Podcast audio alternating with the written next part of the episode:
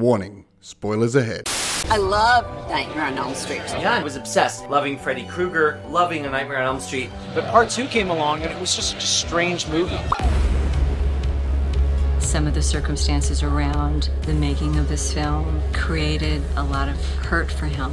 and people ask you about it, you say, no, Mark was just so gay that he ruined the movie. It was on the page of the script, and I knew we were treading in there. This is not a delusion that I'm having. You filmed in one of the biggest gay bars in Los Angeles. Oh, well, was that a gay bar? Yeah. Oh my god. The movie was 30 years ago, and you're still pissed off at Dave Chaskin. You've been lying for 30 years about this. Yeah, I never wrote, you know, he screams like a woman. Good evening, and welcome to television.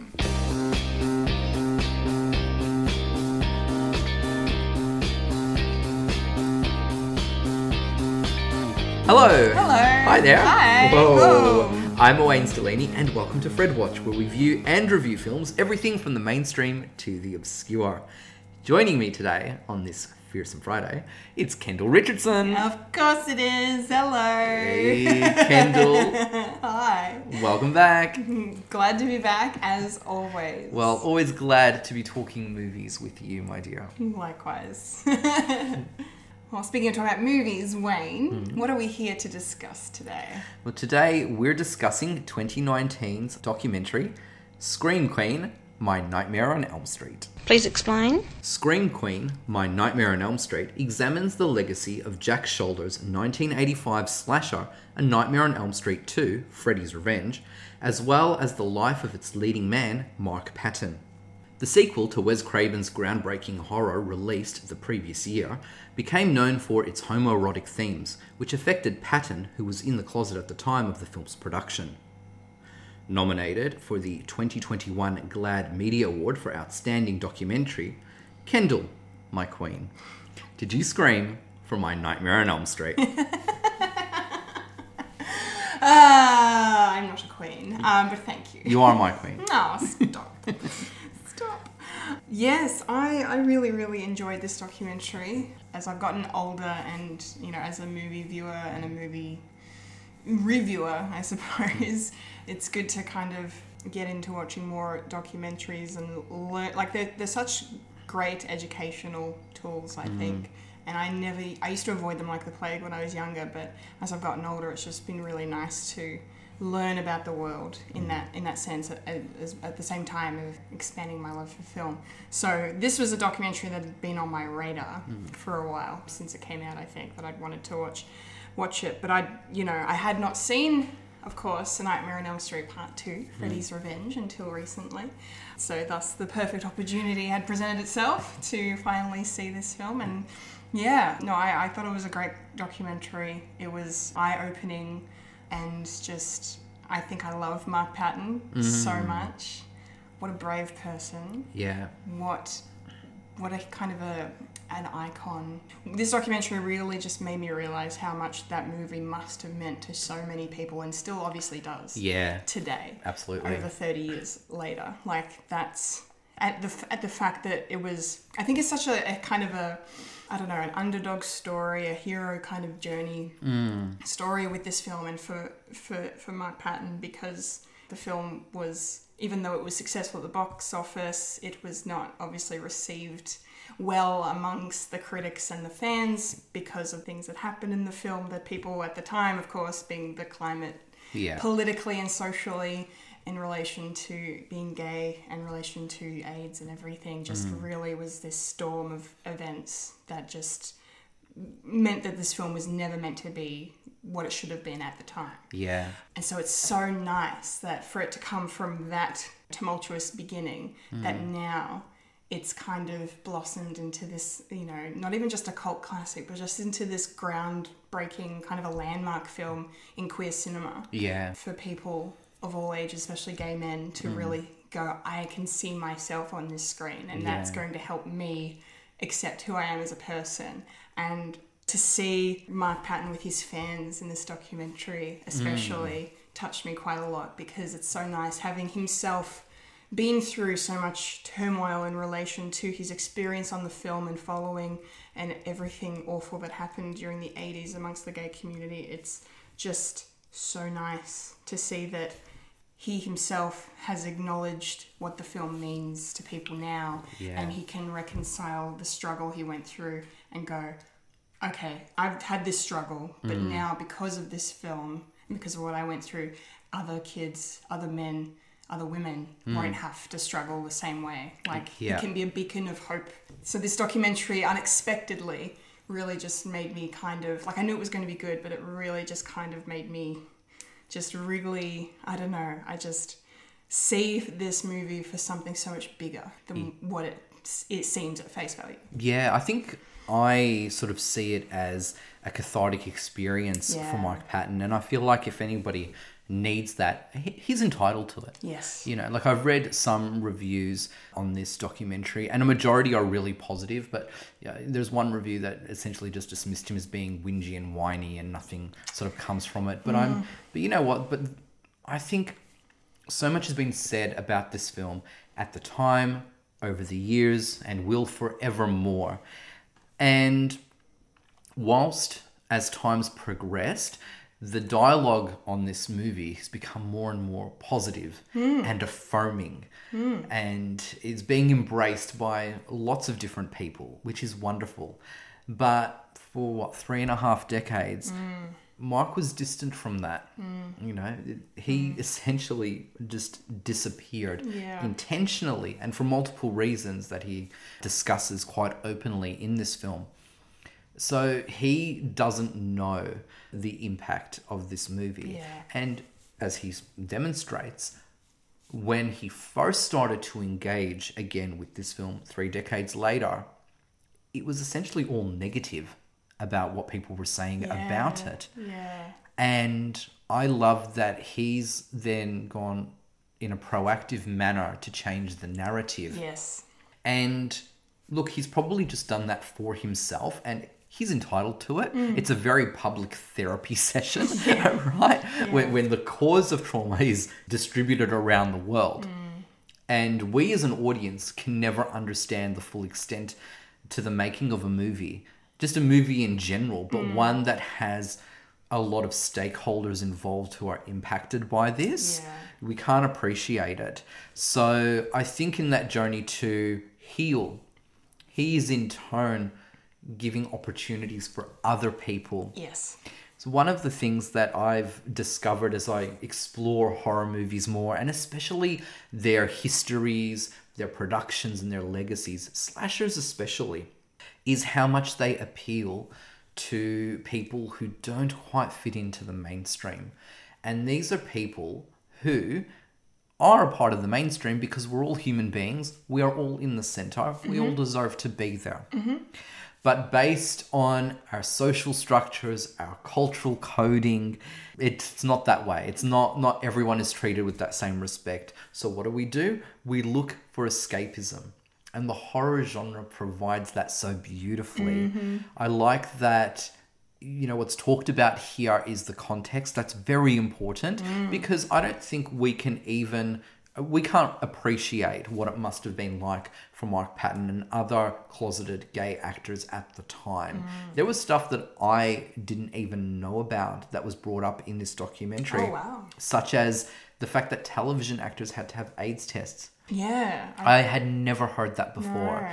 And I can appreciate it with the whole Rock Hudson connection to being on TV and Yeah. you know people were fearful because we have to vilify someone and vilify a community and in the 80s it was the queer community gay men especially mm. so all of that that's such a big weight especially you're a young person you never fit in at home you found your tribe yeah in this industry.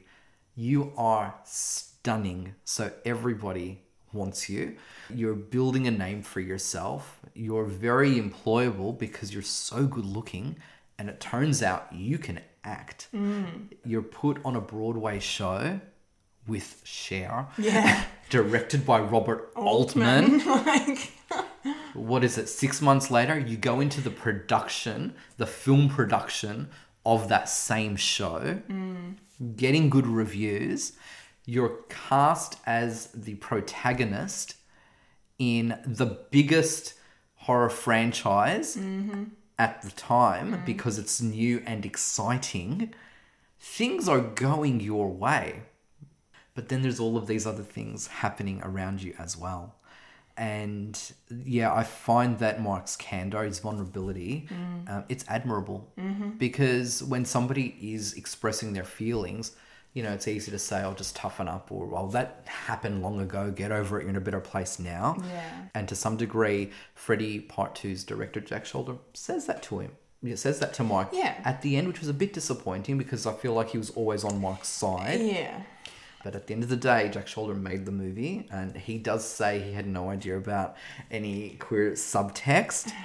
That's his story. He's sticking He's to it, sticking to right? it. Uh, but I'm, I'm pretty sure there are quotes out there, and we mentioned this in our podcast review Mm-hmm. of Freddy's Revenge. That I'm pretty sure Jack has said on the record that he's become aware of it. Yeah. And you know, but look, that's Neither here nor that, there. that's what it is. Yeah. You know, we can only take with what this documentary is showing us. But but yeah, it's it's a it's a lot of, it's a lot of pressure. And I don't think we can ever really appreciate what Mike has been through. And I like that this film gives him a voice, mm-hmm. and also it celebrates the good things about Freddy too as well.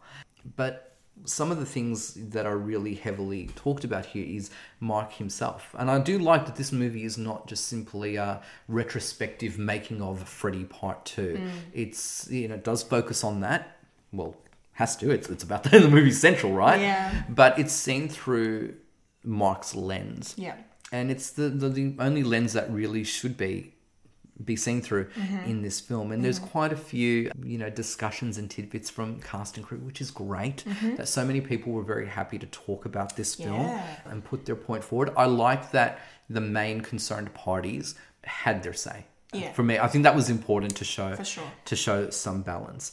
And one of the more interesting comments uh, that I found was from the wonderful Robert Rusler, who we absolutely adored in this movie. Yeah. the jock with a heart of gold. Yes. Um, I love that Robert says, and it's pretty much the only one who says this, is, well, I got the gay subtext at the audition. Yeah. A, I love that he says that. Mm-hmm. And B, I love that that did not deter him from taking the role. Yeah. How good. Yeah, but I found that really interesting. He seemed to be quite fine and, and happy with it. Yeah. Might be different from him because he's heterosexual and it didn't seem to impact him. yeah, his career like it like it did Mike, or at least on a personal level didn't affect him. Mm-hmm. But yeah, I loved Robert Rusler in this. I mean, we loved him on screen as a did. character, and We now we just love him Yeah. again. And so I'm just like, well, you're just amazing. I know. Isn't that nice when you know you, you you fall in love with a character and then you find out that the actor is just as good? Yeah, you know, absolutely. It's so refreshing. Yeah, but there was some really good insights, and I love uh, that. That was a wonderful perception there, and he seems to take it all with good humor and, and so forth. Yeah, yeah, Yeah, but also the other Robert in the film, the beautiful and wonderful Robert Englund. Yes, I'm so glad he was involved with Yeah. this. It gives gives some kind of legit, not to say legitimacy, like without him. Yeah. but like the fact that you know, because you know you see a lot of either you know documentaries or or making ofs, Hmm. behind the scenes special things that happen where they. They can only get certain members of the cast and crew. Yeah. They never get the main star, all this stuff. So the fact that they that Robert was more than happy to be a part of this documentary, Hmm. I think says a lot about who he is as a person Yes. and his feelings on what happened to Mark and about the film in general. Yeah, and I love that he gives that insight about that scene that he has with Mike by the stairs. And Mm, that I- was fascinating. Yeah, and I think Mike had said that that was for him. He he felt that that was the, the gayest moment for his, or that's when Yeah. he knew it was sort of there was some sub some gay subtext Yeah. was was doing that. And he was happy to go along with that scene of Freddy caressing him and, Mm. you know, that long fingernail, that blade, Mm. um, having a phallic representation.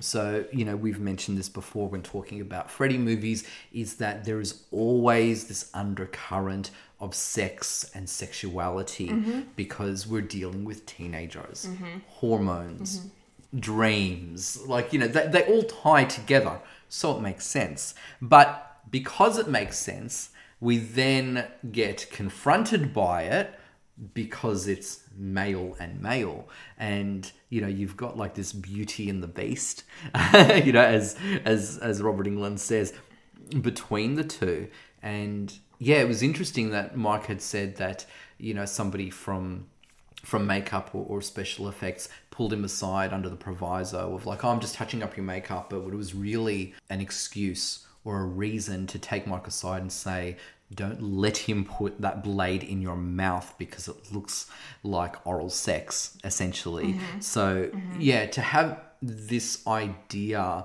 that the queer subtext was there and the director not knowing it is hard to believe 100% hard to believe. you know if people are just picking it up and again because it's a freddy movie there's always this sexual subtext to it Yeah. and i yes i appreciate we're only into the second film Yeah. but it's there in the first movie It is, yeah. And it is there in the script. That you are bringing to life. You're looking at storyboards, you're blocking, you're specifically casting Mark Patton because he isn't this typical hyper masculine presence. He is incredibly pretty, mm-hmm. and his appearance, his physicality is lit, mm. it's framed it's exposed in certain ways. You're making these conscious decisions mm-hmm. as a director, Yep. right? So I do have issue with what Jack Sholder says. Yeah, me too. You know, because at the end of the day, I don't think that Mike Patton ever really saw the gay subtext as a negative insofar as that it was there, everyone worked together on it. But I think his issue is that because the gay subtext is seen in a negative way Yeah. by others, mm-hmm. that instead of owning up to it, it's like, well, we had an effeminate lead, and that's why it comes across Yeah. as being gay. And people are using gay in this discussion as a negative, mm-hmm. not as the wonderful positive element that it is Yeah. in this movie. Yeah. Furthermore, Mike's issue is now that people love the fact that there's gay subtext, that it is a queer horror movie, suddenly everyone's happy to take credit for it and embrace it. And not really give credit to Mark at all. so if Yeah. Mark ever comes across as being angry, mm. as being bitter, as being cynical, mm-hmm. and you know what? Even whiny. and for the record, I don't think he's whiny at all. I no, neither do I. But even if he was, he has every right to be. Absolutely. Like he's getting pushed and pulled in all of Yeah. these different directions. He's the scapegoat when it suits you, Yeah. and he's just an insignificant member of the team when it suits you as well. Yeah, yeah, it's so hypocritical Hmm. this entire thing. Especially, I remember there was a scene uh, where he's talking about you know the whole realizing the gay subtext and everything. Yeah. and I think he's talking about the dance, right? Yep. Quite quite an iconic scene. Oh, yeah. um, in Freddy's Revenge. Yeah. and it's it's wonderful. I mean, it's no Crispin Glover as we've discussed. but- Absolutely, and is acknowledged in this movie. I know how good was that acknowledgement. Oh my god, these, Yes. these filmmakers are our kind of people. Yep. Um, and Kendall, I think you and I can say right now, even though we have not seen every single horror movie ever made, that Crispin Glover's dance will always be the best dance Yes. in a horror movie. Yep, yep, done. Yep, never Yeah. topped. Mike, you come second. Yes, So far. very close. Very close. So far. Yeah. But when he's talking about the dance scene and stuff, and about how David Chaskin's like you know written the script in a certain Mm. way, and he is the person he's written this role for, right? This is what he looks like, and and he's doing the dance, and and you know he hasn't been told to do anything any particular way. They're just Yeah. like go for it. Yeah. and he was getting applauded by Yeah. everyone. Like people were loving it. He was getting encouraged. So the fact that like filming the Mhm. movie for the most part seemed to be a very good experience. Yeah. At least in terms of what they felt they were making, especially from Mark's point of view, Yeah. was a great movie. Yep. A great horror film and a great addition to this, you know, emerging franchise, Mm. you know. So it's just so hypocritical for that experience, and this um, obviously adds to Mark's frustrations Yeah. and anger in relation to this whole thing because you know he he was told he was doing great and it was awesome and it was nothing but good, and then as Mm. soon as you know things don't go the way that they were quote unquote supposed to go, Yeah. suddenly it's all his fault and it's everything's negative and so the community that he felt so loved and welcomed by like his found family almost where he's able to be fully himself even though not publicly Yeah. out but at least you know he's an artist right yeah um, and he's around fellow artists for that community to then kind of betray him in a way starting with this film and then on top of the aids epidemic in Mm. america just really reinforcing you know hollywood really just doubling down on their homophobia like i don't yeah like you said i don't blame him at all No. for any emotion that he felt like any anger any resentment any hatred of any kind because it's all justified Yeah. I and the fact that you've you've said a reviewer called him whiny, Mm. I I don't know. I completely I could not disagree with that more because Yeah. he is totally allowed to be uh, to be angry and, and and hurt by this because I mean. There's a reason he withdrew from the spotlight. He left the country. Yeah. He moved to Mexico. Yeah. You know, like he couldn't be himself in America anymore Yep. and he couldn't live the way he wanted to live because they you know society in america would not let him live that way and in mexico you know he was unknown Yeah. virtually he could carry on the way he wanted and just kind of rebuild his life like you know that's no small thing Yeah. for someone to go i've had that bad of an experience that i've withdrawn from public like the public eye completely like that's that says something so the fact that people like jack sholder who does seem look he seems to come across as kind of a nice guy Yeah, I like agree. he doesn't seem like he's intentionally being Yes. hurtful by by anything he's saying i feel like when he was telling mark that it's been a while maybe you should relax Yeah. like you know not that was not verbatim but you know what i mean Yeah. like just that vibe of you know it's time has passed you must forgive and move on that was coming from a good place I agree. Yeah. I still don't agree with it though. Yeah. Because and you can see the look on Mark's face. Yeah. He does not agree. You can tell straight away. And then even when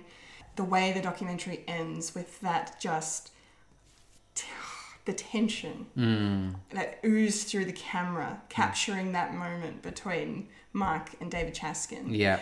Finally confronting each other Yeah. about their different perspectives, what Mark went through, how David sees it Yeah. that was that was incredibly well done like Yeah. just on so many levels like for them to have that And I like that Mike had said we couldn't have had this conversation in Florida, you know, at the convention. Yeah, no. Because you know, it was just the two of them. Yes, you've got a camera crew, but you know, but it really is a one-on-one. Yes. You don't have other people putting in their two cents. Mm. You don't, for example, have it at a panel where I feel that if that was conversation was being held in front of an audience, they would have eaten David Chaskin alive oh yeah. You know? Absolutely. And so i i think that that was the best way for them to, Yeah. to sort it. And i'm glad that both acknowledged their role in however they were feeling. For sure. You know like because mike doesn't at all in their conversation claim to have not made mistakes in the way he Yeah, yeah. relays things or the way he feels about david chaskin Mhm. but one thing that I really like that is discussed, and you know, when we were reviewing Freddy's Revenge, we talked a lot about the, the queer subtext in this, the intentions of the filmmakers. We didn't really talk about the writer though. No, we You know, didn't. we did talk about the filmmakers' intentions. Yes. And it looks like, if we want to take Jack Sholder's word, we were completely wrong about his intentions. we gave him far too much credit, yeah right? yeah but that's okay. Mm-hmm. You know, it's and I'm glad that we we we have that as our initial response to that movie because that's all you can go with is what a filmmaker presents. And of course, we would talk about the director because the director is the author of the film. Because, as is always said, the screenplay is just the blueprint. Things change and things develop when a film is being made, and that's why the director always gets the most credit. you know, because they're the ones that will realize it and put it together. Mm-hmm. Um, like, you know, even that dance routine. Mm. It sounded to be quite a collaborative exercise mm. because Mike said in the script, it literally said that I closed the drawer with my butt. Yeah. And then David retorted, Yes, but that sort of motion you did near your crutch, that wasn't in the script and that was something that you thought of. So it's again, it's it might sound a bit tit for tat, but I think it's making everyone accountable. Sure. And at least between these two, mm. both are being, I think, quite honest. Like I believed, yeah. I believed both of them because I felt that David. And it could have just been the way that discussion was edited because it's not, it's obviously not the full oh, discussion. No, no, but at first, I sensed that David was coming across a bit dismissive of what Mike was telling him. Yeah, I agree. And that could probably just be a defense mechanism because if you've got a, an actor who everyone will know, because I think everyone involved in the film will know, mm. that Mike did not have a good time after the film was released and suffered more than anyone else because of it. Yeah. That if you're chatting with him, you know, he's going to be coming from a position of hurt and anger. Mm. And if he's specifically requesting to talk to you, and you know, David Chaskin, that you've gone on the record blaming Mark yeah. or dismissing Mark, and David says he can say what he wants. I didn't tell him to scream like a girl. That's that's a quote that that wasn't in the script. So that's David passing the buck about the queerness and the queer representation that you know it might get a little bit heated and not going to be in your favor. So I can, you know, so I do I respect that David sat with him. I respect that he apologized for it. And what was interesting though for me was that discussion about that David wrote it to capitalize, exploit mm. the homophobic sentiment mm. in the United States mm-hmm. because we do have the HIV AIDS virus hanging around. Mm. We've got a conservative government mm. who is not supporting people living with HIV, mm. people who aren't dying from AIDS because, well, why would you? Because there's victim blaming here, right? Mm. And it's easy to dismiss when you're talking about communities and people who you do not see as part of the mainstream, who you do not see as being valuable members of the community. And this is a discussion that could go on and on, on and on. And on, and on, uh, but it was the sentiment, and we're adding that pressure to Mark as well. Mm. And now we've got a scriptwriter who is capitalizing on that. Mm. Now, I can appreciate that he's doing it as a subtle subtext. But during production, that all goes out the window because they cast specifically somebody who goes against the masculine norms. Yeah. And like we've said, and we said in our review of Freddy's Revenge, because we both thought and still do think very highly of Mike Patton as a performer, you know, who brings so much to the table right? Mm. So there's a lot of intentional things happening here. Mm. And so I think it takes a while for David to to sort of admit it his does. role in it. Yeah. Um, but I feel like that when he does, I, I do feel like it's genuine. And Mike does feel like it's genuine. Yeah. And it's only then in the car ride home that Mike says, you know, I would have liked apologies from two people. I got one and I'm happy with that. Yeah. So, and I, and I think it's pretty clear that the other person was Jack Sholder. Yeah. Who, because, yeah, it's the writer, it's the director. And again, you can only perform the way you're being told to perform. Uh, yeah, absolutely. You know? Yeah. And a director can only go off the blueprint that he's been given mm-hmm. if he chooses to, because we know a lot of, there's some directors that go completely rogue. Wow, yeah. hey, Robert Altman, making MASH. Hi there. So hmm. yeah, like uh, I think the the point of views that come across here, they're all valid, they're all relevant, mm-hmm. and I think that whilst the filmmakers are definitely on Mark Patton's side, and so so they should be. That's their intent. I think that there's still enough balance because totally. If I'm going to be devil's advocate, mm. can we? And the answer might be yes. Can we be uber critical mm. of heterosexual people responding to and capitalizing to the climate of the day. Mm. You know, yeah. modern sensibilities mm-hmm. say that was really wrong, it was mean spirited, yeah. it was cruel, it was yeah. exploitive. Uh-huh. There was nothing positive about your approach to the film No. and making this film and your treatment of your leading man. Mm-hmm. People didn't think that way 35 years ago, No. especially when you are a part of the dominant ideology. Yeah. You know. Absolutely. So I can, so I get, not Yeah. saying I agree. No. I get Jack Sholder and David Chaskin's perspective Yeah. and why they take a really long time to acknowledge any wrongdoing, Yeah. if at all. Yeah, I think that's probably the only reason I can could maybe f- find it in my heart to forgive them. Mm. You know, if I was in Mark's position, because they are coming from this perspective of you know they're both straight white men. Yeah.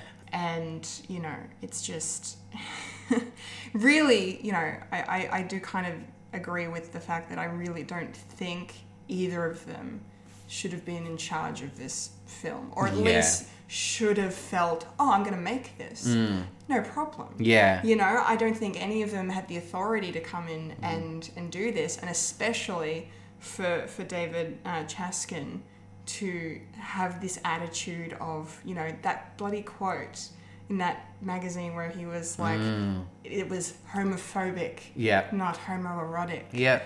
oh that made me so angry because but that's i guess again you can from his perspective you can see that take like you can look at the movie and go you, you like you can see how he was going for the homophobia just as easily as everyone has really seen it as homoerotic Absolutely. I mean, that doesn't make it any less heartbreaking. No. Because it's just, you know, because for, for you and I seeing this now in, you know, modern times, like contemporary viewing, it's just, you know, uh, the movie was kind of ahead of its time in a way. Yeah. And very brave in that sense of like, okay, let's let's really lean into this. Mm. But then to watch this documentary and then hear the director claims to have no knowledge Mm. of this this subtext being text really and David Chaskin having a completely different approach in his head to the way it has been interpreted by literally everyone else. Absolutely. like that's the, that's what I don't understand. How can these two men sit there for as long as they have and continue to do in Jack Sholder's case really? yeah.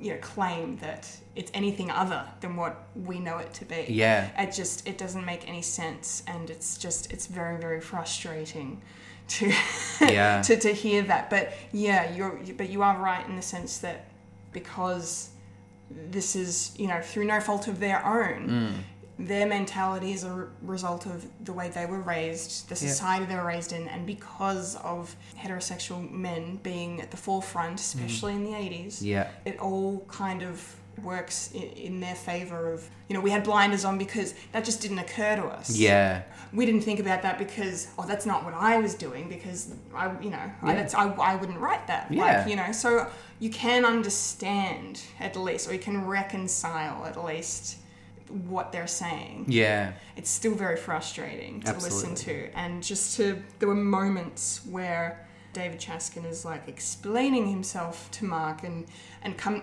like you were saying before, tit for tat, sort Yeah. of. But like there was some moments there where he's he's he's speaking in response and Hmm. and you and the cam I loved when the camera would like capture him saying a thing that just eh, Yeah. maybe felt a bit off or maybe came from a good place but was still the wrong thing I don't know Mm. but then just for the camera then to immediately show Mark's face and you could see Yeah. how physically and emotionally he was reacting to every single thing Yeah. that David was saying Yeah. and it was just it was just so powerful and i do yeah it did take it did take him a long time Mm. to come to that realization at the end of like okay no yeah like i need to like it's good that at least time has passed and you know because and it, it sucks that it's because of the convenience of the movie now being kind of beloved Yeah. that they can they feel comfortable enough because I 100% guarantee if the movie was still trashed upon Yeah. then uh, they would not have this documentary wouldn't exist. For No, one, exactly. And they would not be. These conversations never would have happened. No. And that's a big shame as well. But I feel like that's in some way a, a lovely kind of recognition of the work they were doing. Where despite the intention Mm. from everyone involved, Yep. it is a good movie. Yeah. It's a great horror film. It's a great queer film in general. Yeah. Whether you were intentionally making it queer or not, you know. And and I do also see kind of where David was coming from in terms of the way Mark would interpret certain things in Mm. a script and maybe direction from Jack Sholder as well. Like you can you can tell that he's he's probably taken some liberties because that's just the way he is. But Yeah. then it's on the same by the same token it's also well you've cast me in this role Absolutely. so you've got to you've got to know this is what you're getting into so Yeah. it's yeah so I, it's like you said i really do appreciate that this documentary kind of while whilst it does focus solely on mark's mark patton's experience um, it does so in a way that shows both sides of the story and i think Yeah. that's where you know really great documentary filmmaking happens Yeah. is when you are presenting everything Yeah. you're not leaving you're not being biased you're not leaving things out you're telling it as it is with all the facts Yeah. and this documentary does that wonderfully Yeah, I think so too. And I, I like that everyone has an opportunity to at least put their point of view forward. Yeah. Because I do feel like that for a while, Jack and David had been dismissive of Mike's feelings and experiences, but they can't know his feelings and experiences because he left the industry. yeah. You just don't leave the film industry, yeah. right? yeah. When you're in a top grossing movie, you've got some acclaim behind you from your previous show, you're in your mid 20s, you know, you're coming into who you are, mm. you know, you look stunning, mm-hmm. you're talented. Mm. But as Mark had said, he chose to leave when his agent saw him as Jesse and said, You can't be a leading man because Yeah. you can't play straight. Yeah. So you're going to be a character actor. It's not what he wanted. no He was getting all of this backlash and he was also going through a lot of personal things as well. yeah One of the things that I really respect about Mark is that, and he, I think, only really appreciates this retrospectively because he says it at the end. Hmm. He got his taste of of fame when it was right to get it. He then was unwell, and hmm. that was when he was hiding from the public eye because he could not have gone through that health crisis in the public eye. It was destroying his peers who were feeling and experiencing the same things. And now that things seem to have come in order, Freddy's Revenge is more appreciated. It's now a comfortable and safe space for him to revisit, to reflect, to discuss, to confront, mm-hmm.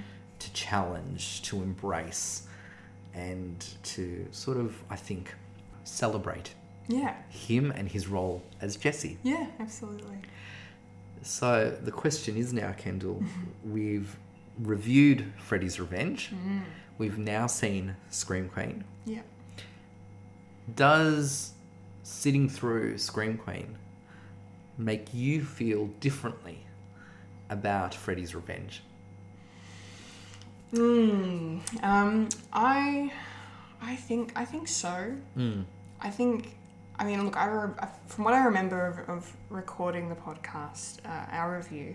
Um, I feel like I remember enjoying it, liking it, thinking it was a good movie, appreciating the importance of the the gay subtext or text, really. I, and I remember loving all of that. And then you know there are other parts of the movie that are just like you know the ending, of course, Yeah. was, was not great, and um, you know there's a lot. You know overall it's yeah yeah like it's it's a fine film. Hmm. But yeah, but seeing this seeing this documentary, I think it really does add to the enjoyment I think of the film, or it makes you hmm. appreciate it a lot more Yeah. especially now you know what kind of hap was happening behind the scenes, especially with Mark. Hmm. You know, because he's the focus of this this film, and yeah, and so I can really just kind of I I want to love it more anyway, just because of what happened to him was so un- it was so unfair. And he did not deserve that treatment and it's not his fault and that's like that's the worst one of the worst parts about it is that he did nothing wrong No. he did nothing wrong Yeah.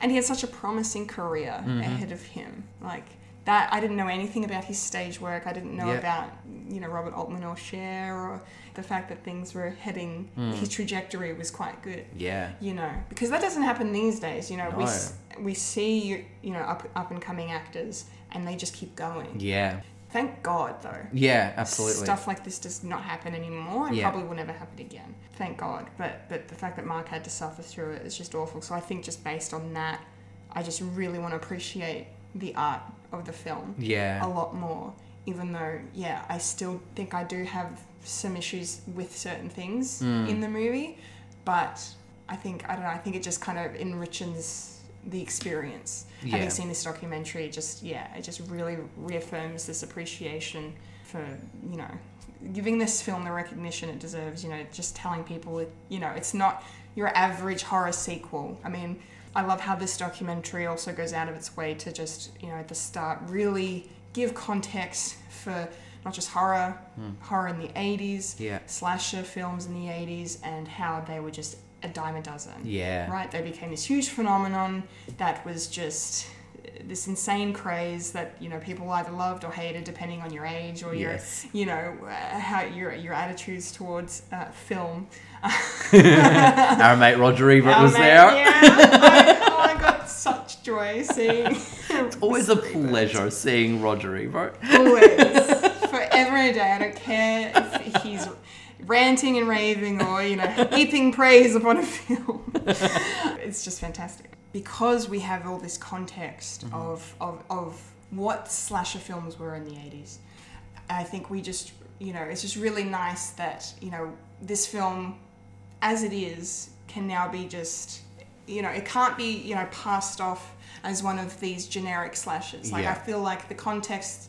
that we get at the beginning of this documentary really helps to elevate this film Mm. as something special and something different from the rest and it just it can't be written off so yeah so for so many reasons i think i just really it makes me appreciate the film more and i feel like it makes me just take notice of this film's legacy Mm. and so I, if any, if I ever hear anyone bagging it out in public, I will, I'll be like, "Excuse me, no, you are incorrect. Watch this documentary, Yep. just to be sure, because yeah, I, you know, this movie deserves to be appreciated." I think so too. From my part of it, I've never thought about this movie as being a queer movie because for me it was always about intention. You've always heard that Freddy's Revenge was unintentionally gay, that all of this campy stuff just sort of happened to be in there and it was incidental or accidental. I no longer have that opinion of Freddy's Revenge. I think it is absolutely the first openly gay slasher movie. Yeah. And I love that about it. Yeah. I absolutely adore that because there is no doubt in my mind that David Chaskin was coming from a place where he was using queerness in the story. Mhm. I have no doubt that Jack Sholder, directing Freddy's Revenge, was aware of this subtext, Mhm. was aware of who his leading man is Mhm. and what he was bringing to the table. Mm. Not only enjoyed what Mark Patton was doing, but encouraged it and amped it up more Yep. was using the antagonist, played by the wonderful Robert Englund, who himself is flamboyant and witty and campy, and allowing that energy to bounce off and play within the movie as well. Mhm. The way that Mark Patton's body is shown off. And I know I mention his appearance a lot when I talk about him in Freddy's Revenge, but because we've seen Freddy's Revenge, you, you know how much of an emphasis his body is Yeah. in this film. Yeah. How often he appears in his underwear or just shirtless or drenching in sweat and none of that is accidental. No. You know, so for my money, yes, A Nightmare on Elm Street 2 Freddy's Revenge is the first mainstream gay slasher movie and it makes me appreciate it even more regardless of whether the intentions were good or not, Yeah. there were intentions to put queerness in there. Mhm. And it's come together, I think, as a piece of cinema that queer audiences can relate to, especially if you're just getting into this genre. As is mentioned, you know, in this film, and as, as I think we all we all feel, we love the final girl in horror movies because they are always quite strong. Mm. You know, they're always outwitting um, others. They are the true survivors. And how lovely is it to see a final boy like this? Mm. Now, is Jesse the first final boy in a slasher movie? No. Another franchise had that. but if we look at Tommy and Friday the 13th, masculine. Yeah. You know? Yeah. Has these typical masculine tropes, Mhm. even when we had him as a child, portrayed by Corey Feldman. Mm. You know, he wasn't an effeminate boy. He was he's a man of the house, for example. Mm. So, what Mark Patton did with Jesse was bring out this lovely effeminacy, if you like, because we're all masculine, we're all feminine. We've got these traits, regardless of what your gender identity or performance is. Mhm. And with Jesse, these lovely effeminate qualities are heightened here. And I just think that that makes Jesse such a significant final boy. Yeah. And I love that all these years later, queer audiences, especially young queer boys, have someone that they can identify with. Mhm. They don't have to imagine being the final girl. Uh-huh. They don't have to fall in love with Tommy Jarvis and, and, and pretend to be his sidekick or try to be him, but they've got Jesse, and I think that that's that's absolutely lovely. Mhm. So I think for Mark Patton to have a legacy such as Jesse, that's a wonderful thing. I think so yeah. too. So I, I think that that's lovely. So yes, this documentary has made me appreciate Freddy's Revenge more. I Mm. don't know if I'd give it a higher score or not, but it's made me appreciate it more, its place in horror history, Mhm. and it's definitely made me appreciate Jesse as a final boy even more. Same. Yeah. Loved it. Loved it. So, some stats on Scream Queen. So, as of this recording, this documentary has a 7.3 out of 10 on IMDb. It has a 100% approval rating on Rotten Tomatoes, Oh, very nice. 64% on Metacritic, and 69% of Google users gave it the thumbs up. But one thing that is as predictable as a slasher movie, Kendall, is that your score is the most important one. what was your score and final thoughts for Scream Queen, My Nightmare on Elm Street? Ooh, we have come to that important part of the podcast. Have. Oh yes, yeah. Look, I I really would just be repeating everything I've been saying for this whole thing because there's so much to just uh, kind of unpack and discuss with this, you know, Mhm. with the movie Freddy's Revenge and then with this documentary. It's a Mhm. lovely companion piece Mhm. to the film. I highly recommend that people view them both, like just in general, or just view this movie in general. I think I think this documentary is one that should be viewed by a lot of people, not even just queer audiences. I feel like we've talked about you know outcasts. Yeah. We've talked about people who are not of the mainstream, and you know why horror movies like this exist Yeah. for those audiences. You know, this is a documentary that should just be viewed by people who have ever been felt like they've been treated or perceived as other. Yeah. You know, because it's just, you know, M- Mark Patton is just kind of a, a very good representation Mm. of the way society likes to unfortunately treat anything that is other than quote unquote normal. Yeah. But it's like I said earlier, it's just it's just truly beautiful that something so horrendous and horrific that happened to him has become this beautiful message. Yeah. The fact that, you know, he is, you know, obviously openly gay now. He has a husband. Yeah. He's got a beautiful life for himself and he's able to comfortably live within his legacy, his place within the, Mm. the Freddy franchise. Like that's just that's just wonderful, you know? Um, so that for me is the most, I think, important takeaway from this documentary is just the fact that Mark Patton is able to, you know, live live his life and be proud of what he's done, even though he, you know, struggled more than most people ever will. Hmm. Yeah, the fact that he's, as the documentary says, and as you've said, he's changed the narrative. Yeah. He's claiming himself as, you know, a social activist, which he mm-hmm. is. Yeah. You know, I think that's just beautiful the way he's turned it around. I love how this documentary is a testament of that. It's mm. living proof of things can get better for people. Mm. Things things will improve. You know, perseverance is you know something that must you know you, you can I mean you can you can react and, and, and retreat from from whatever you need to retreat from. Take mental health Yeah. considerations wherever you need to take them, but know that things will always always get better. Yeah. You know, and I just love the way that this movie kind of this documentary reinforces that. And also just is a lovely love letter to horror fandom, Yeah. the horror community, the queer community, Hmm. just the way it kind of lifts up all of the social outcasts, if you will.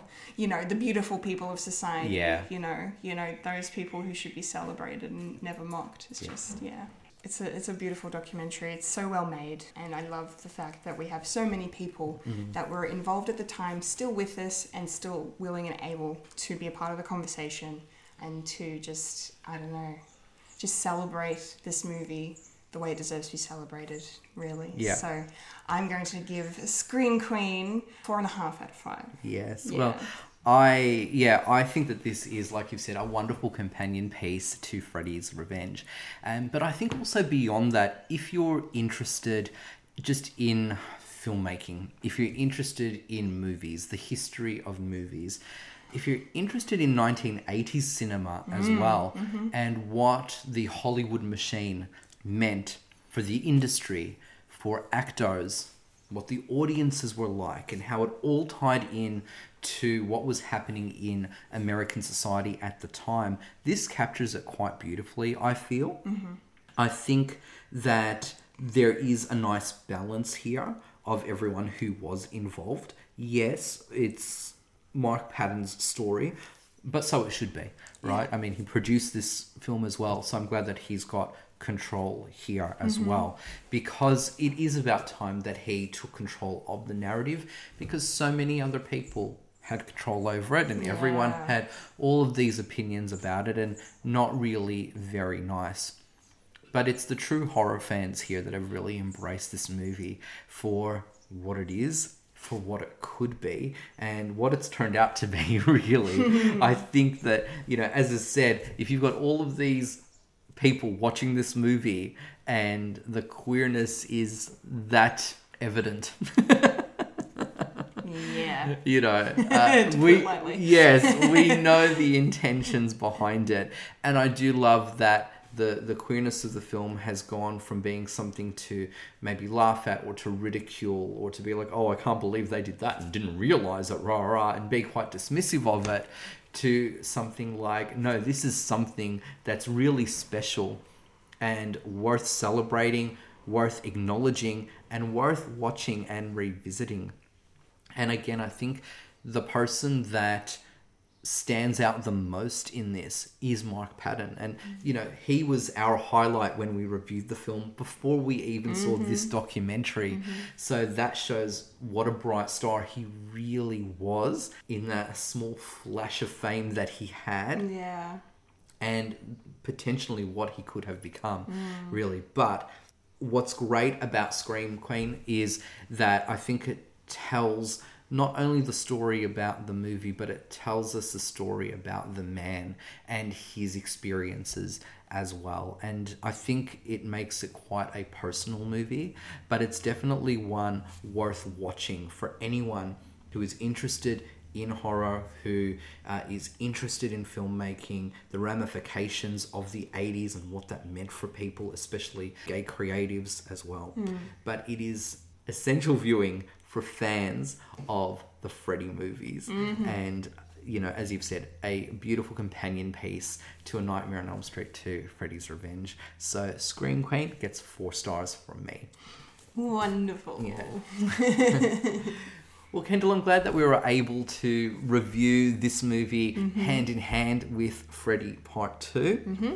So I look forward to our next visit to Elm Street to see what part three has in store from us. Mm. Uh, based on the feedback that we know that part two got, it's going to go in a completely different direction. Yep. And probably a bit more true to what Wes Craven had set up in part one. Mhm. So I'm looking forward to that as well. Me too. Me too. So until our next Fearsome Friday, I've been a Wayne Stellini, I've been a Kendall Richardson. and you've just experienced Fred Watch. Cue the music.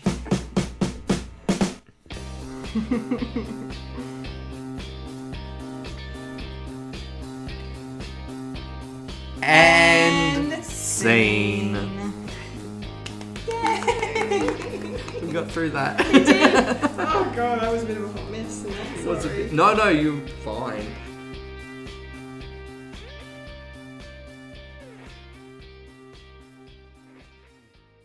Blooper reel. Hello.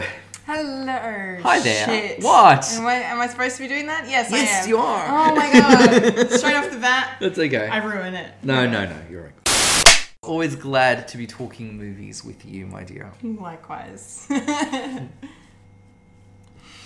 I forget every single time. One of the things that I really do respect about Mike or Matt? I've totally forgotten his name. Mark. Mike. Mark. I had Mike and I was going to go Matt. You're right, I wanted to call him Mike earlier. oh god. This insane craze that you know people either loved or hated depending on your age or Yes. your you know uh, how your your attitudes towards uh, film. Our mate Roger Ebert Our was mate- there. Yeah, I, oh, I got such joy seeing. It's always a pleasure seeing Roger Ebert. Always. A day. I don't care if he's ranting and raving or, you know, humping praise, heaping praise upon a film. um, it's just fantastic. Um, but, but, um, sorry, I said humping and now I've, my, I've lost my train of thought. Good luck editing that out. Um, yeah, but but yeah, I think um, but yeah, so yeah, horror context. Okay. Um, oh shit. Um, I was talking about uh, the horrors and the slashes and Yeah, the film begins giving you all of this context. giving you all this context and and I, I forgot what my point was. Yeah. Shit. Shit, shit, shit, shit, shit, shit, shit. It was really good too. I'll get it. I'll get it back. Hang on. Give me. Give me a minute. Um, yeah. Talking about my appreciation for the film, and just okay. Yep. Now I remember where I was at. Okay. Um. Uh, I just need to figure out a way back in. He's got a beautiful life for himself, and he's able to comfortably live within his legacy, his place within the the Freddy franchise. Like that's just that's just wonderful, you know. Um, and So do you want me to let Gypsy? yeah, okay. Sorry. no, it's all right. It's all right. I was. Having flashbacks to when we were recording Superman oh my god! Oh my god! a long time ago. A long time ago now. Come in, Gypsy. But it is essential viewing for Fran. Cue the music. And saying? Yep. Yeah, but at the same time. Oh, yeah. Yeah. and, And scene. scene. After the show. Yay! we got through that. oh god, that was a bit of a hot mess in that. It was a Sorry. bit- no, no, you're fine. Yeah, there were earlier moments where I've gone, oh gosh, I feel like I'm rambling and I've totally forgotten what my point is. Go Yeah, back, go yeah, back. yeah. I felt like that once or twice. It's hard when you've got such a loose script to follow. Yeah, you know? true. Yeah. Yeah. it is a bit. Yeah, but no, I think we did well. Like I think we said everything we Yeah. we wanted to say. It was a good discussion. It Yeah, was- and went went longer than I thought it would as well. Yeah, I think well, just I'm guessing with edits it'll probably come down to just under an hour. Yeah, I, I'm guessing maybe 45. Or 45? What was the It's an hour now. Hour now. Yeah, like 45 minutes, so which is good. I was expecting 20. I would look. I was I was probably expecting at the least probably 30, but yeah, Yeah. I'm not surprised to see it's gone up. yeah, yeah, so that'll be good. Yeah, lovely. Good stuff. Dear. Well, Jason next time. Jason next time. Back to Jason. Back to Jason. Can you believe it? Part six already. You're up to part six. Wow. I can't believe we're up to part six. Yeah. That's hectic. Yeah. That is hectic. Gosh, so how many? So, Just twelve all up. yeah, 12. Okay, so we'll be halfway through Jason after the next Yeah. one. Yeah. Wow. Uh, I know I say this every time we're about to do a Jason movie. I'm really interested in what you think about part six. Yeah, yeah, that's okay. Uh, Flip- yeah. It flips the script a little bit. Okay. Yeah. In, in in different ways to to previous couple films have. Or? Um, yeah, uh, it's because I don't want to give too much away, but I will say I don't think this gives much away. Mm. Um, it's especially like if you compare what Part Five did Mm. and how that was contentious and where that was trying to take the franchise with Mm. Tommy as the focus and so forth. Because you obviously know that Tommy is not the main villain because we're still talking about Jason. Yeah. You know, and there's six other, you know, seven other movies to go. Mhm. Um, yeah, this one's like significant in terms of the Jason narrative. Oh yeah. Yeah, yeah. Yeah. So that's a good thing or not, we'll see. Yeah. no, I'm excited. I am looking forward to Yeah, it. yeah, yeah, yeah. I'm always looking forward to more more Jason. Yeah. Oh, Yeah. I'm glad. That's yeah, good. of Yeah. course. More Jason and more Freddy now that we're we're getting into Yes. Yeah, I'm so curious to see how like different number three will be as like a in terms of a Yeah. course correction maybe for the Mm. franchise just because of you know because of the reaction obviously because you know filmmakers and studio executives in particular listen to their audiences generally Yeah, yeah. about stuff like this especially if it's you know negative if negative press could you know prevent m- money being made then they'll do Absolutely. anything they can so i'm excited to see you know i hope i'm not disappointed by Yeah. number three but i'm very curious Well, I think with because I've, I've seen number three before, but it's been been a while. Like I do remember elements of it, and it's and obviously I know Jason really well. But it's interesting that now at this point of the franchises, right? We've just had Freddy Part Two, changed it up, Mhm. negative feedback from fans. all right Jason Five was cha- changed it up, Mhm. had Roy instead. Yeah. Negative feedback from fans. Yeah. So now I love that you said course correction. Yeah. Because now we're up to part three and six respectively. Yeah. Now they've got to change it around, don't Mm, they, and get mhm. the fans back, Back on on track. side, yeah. Because yeah, you're right. We need to make money. yeah Um, and- yeah yeah. at the end of the day Yeah, um, unfortunately yeah, and especially since the Jason ones are so cheap to make. Yeah. You know, you need to keep that fan base to justify bringing in money because Yep. at least you're not spending a lot to make them. no no You know? absolutely they're good Yeah, profit Yeah, profit-making movies. Yeah, and Freddy makes money because yes, you are investing that bit more in it because of all the visuals and stuff, Mm. but at least you're getting you know more, um, cr- more um, positive feedback from critics. Like Jason never really True. got that. No, but no. Freddy at least in Yeah. some, at least in the early movies, would be getting that. Good, so yeah, people who maybe wouldn't necessarily watch a slasher might be interested in one. Mm. So yes, it's interesting this time uh, of both franchises. Um, you know, two totally different studios and producers and all of that Mhm. are now facing the same dilemma Yeah. in, in point of their franchise Yeah, franchises because yeah. both are making their studios huge huge money. Of course, yeah. Yeah. It's very fascinating that it's happening at the same time. Yeah. With like both these two big horror juggernauts. Yeah. And I'm sure as when we get to it, we'll see m- maybe the same thing with Michael Myers. Yeah, I suppose. Well, especially because that one has so many retcons. Yeah, I know. Yeah. That's going to be exhausting, I think. but I'm looking. I'm looking forward to it. Though. Yeah, yeah, yeah. Because the Michael ones are are good too. Yeah, Mm. yeah. The Michael ones are good too. Mm. Because you know, you always go into that debate: who's better?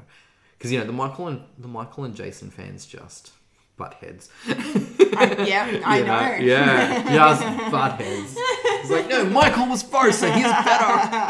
Yeah, but Jason made it a franchise, so he's better. Freddy used visuals, so he's better. Yeah.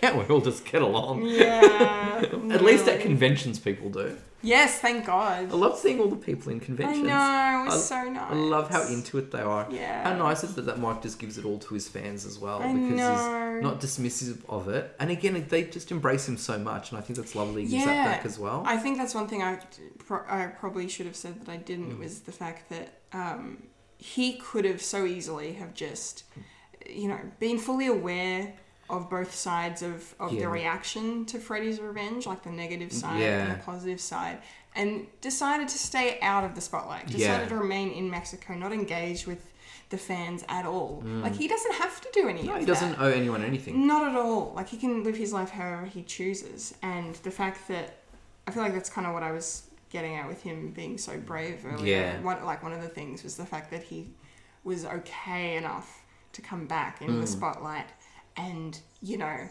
as a way to kind of heal for himself. Yeah. You know. By engaging with his fans and seeing what it means to them, because he didn't have that when he was growing up, Yeah. obviously, you know. So the fact that he can actually kind of pay it forward in a way, Yeah. um, and engage with the fans on that level is just is super sweet. And yeah, the fact that he just he doesn't have to do it and he does it anyway. Yeah. it's it's so nice. This is why I love conventions, and I Yeah. why I hate pe- when people don't understand Yeah. why, why people go to these things or why why I queue up for ages Yeah. to get a photo or an autograph Mhm. with a, an actor that you know I don't know who the hell they are really you know um, but they you know they played someone that had an influence on me Yeah. they people don't a lot of people don't get Mm-hmm. why I do that or why anyone would do that. Yeah. And I just love how again that this movie, you know, you know, I kind of hinted at it with the, you know, how it kind of lifts up, you know, Mm. nerd culture, horror culture, and all that stuff.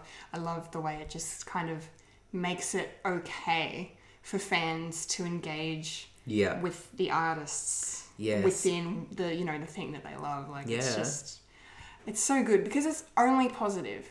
Like, Absolutely. Every everyone is there just really excited and you've got all of these strangers, you know, who don't know each other, will never see each other ever again, Mm. but there is just this shared community and love. And I think that that there's something just really beautiful about it. And I think why I really like Jesse now, especially for audiences now, and especially because everyone's talking about it so much, and I'm glad they are, about the importance of representation. Mhm. So I remember seeing a documentary on, I'm pretty sure it was Friday the 13th, or it could have just been horrors in general. Mhm. But there was someone who had said, they're like, you know, we, you know, for those of us who were on the out, and I think this man was heterosexual, so it was just somebody, you know, not taking the queer angle on it. So it just shows the broad appeal. You don't literally, you know, you can still be, you can look like you're a part of the mainstream, but not necessarily feel a part of it. And Mm. you can still be the dominant ideology and still be ostracized, right? So you could still be on the outer Mhm. and he was saying about about slashers he was like one of the great things about slashers is you know we were always on the villain's side because all of the victims were jocks and cheerleaders Yeah. and you know bullies Yeah. and bitchy people and the authority everyone who made our lives hells and so there was still that connection there but you're right you know jesse now elevates that for a certain group of people as well um, so i always found that i always found that interesting Mm. yeah and, and maybe you know people who are so mainstream uh, just don't understand that No, no, no. It's, it, I don't. I think a lot of people that are, you know, I guess, yeah, so mainstream or just so popular or, Yeah. or whatever it is, they don't. They they're just not wired that way. Mm. They're not wired to consider the other or consider yeah. any kind of, you know, any any kind of person that is different to them. I mean, and probably as an adult, as as adults, they probably just you know, feign ignorance really, Mm. and just or just don't engage. Yeah. And obviously, as kids, they're gonna you know act out and and do bad things because they don't understand. Yeah. So, but yeah, it's um yeah, it's it's it's so interesting that yeah, I just I just love that. I love the fact that we started this you know, Fearsome Friday thing, and here we are discussing all of these huge issues. Yeah, these these big world issues. These big world and, and political, so you know, sociological issues about Mm. you know human beings, and I, I mean, it's, I mean, we both love art for the same reason. Yeah. You know, it challenges us and it makes us view the world in a different way. We get different perspectives, and, And- even though we kind of understand this perspective pretty well, Yeah. but it's it's nice that it's being put in the forefront for, I- for everyone to kind of engage with. I think so, and I think Yeah. this is why I just love movies so much because not only is it storytelling, but it just says so much about us. And when you watch older movies, it says so much about a particular time period. Yeah. Which is why I'm always very anti like censorship and cancel culture and stuff. Yeah, and, yeah, yeah. Um, and you know, and when we talk about older movies, there are things that you go, well, you couldn't put that into a movie today. And if you Mm. did this into a movie today, you would be offended by it. And would have every right to be because we know better. Yeah. We behave better, we yeah. know better. Yeah. But I've always said, you know, you can't, for me anyway, I'm not comfortable criticizing a movie from a contemporary lens. No. I can critique it Yeah. and say, you know, like, wow, that representation was really off, or wow, you know, like, but I think that just opens the door for bigger discussions. But I Yeah. like always have to take movies in the context that they were made, um, you know, which Yeah. yeah, which is why when you know Philip and I had our Gone with the Wind discussion, it was say, you know because yeah. it was hated on a lot, and I appreciate why people um, might hate it and things and things like that. And look, I'm the communities I'm involved in. Um, and are a part of are not being represented in that movie, No. so I can't speak from a place of of pain or hurt or anything like that personally. Yeah. But at the end of the day, it's reflectant of the time that it was made. It was reflected Yeah. of the time that the source novel was written and who wrote it. Yeah. Um, so, and you can't, and also because I just n- know about the making of the movie, the astronomical event just to make the thing onto itself. How can you just dismiss that just from the art of filmmaking and the artistry Yeah. of producing a movie you, and just say, well, no, it's uh, you know, it's this racist movie that should just be dismissed. I'm just I can't see it that way. No, no, no, you can't. You know? can't. Like it's a. I don't think you should, and I don't think that's what art. Why art exists. Yeah. What art should be doing. Like it's not supposed to be silenced or censored in Mm. any any way. We don't have to agree No. with the context No. or or the message. Yeah. But you know, if it's a film like Gone with the Wind, which is you know, Mm.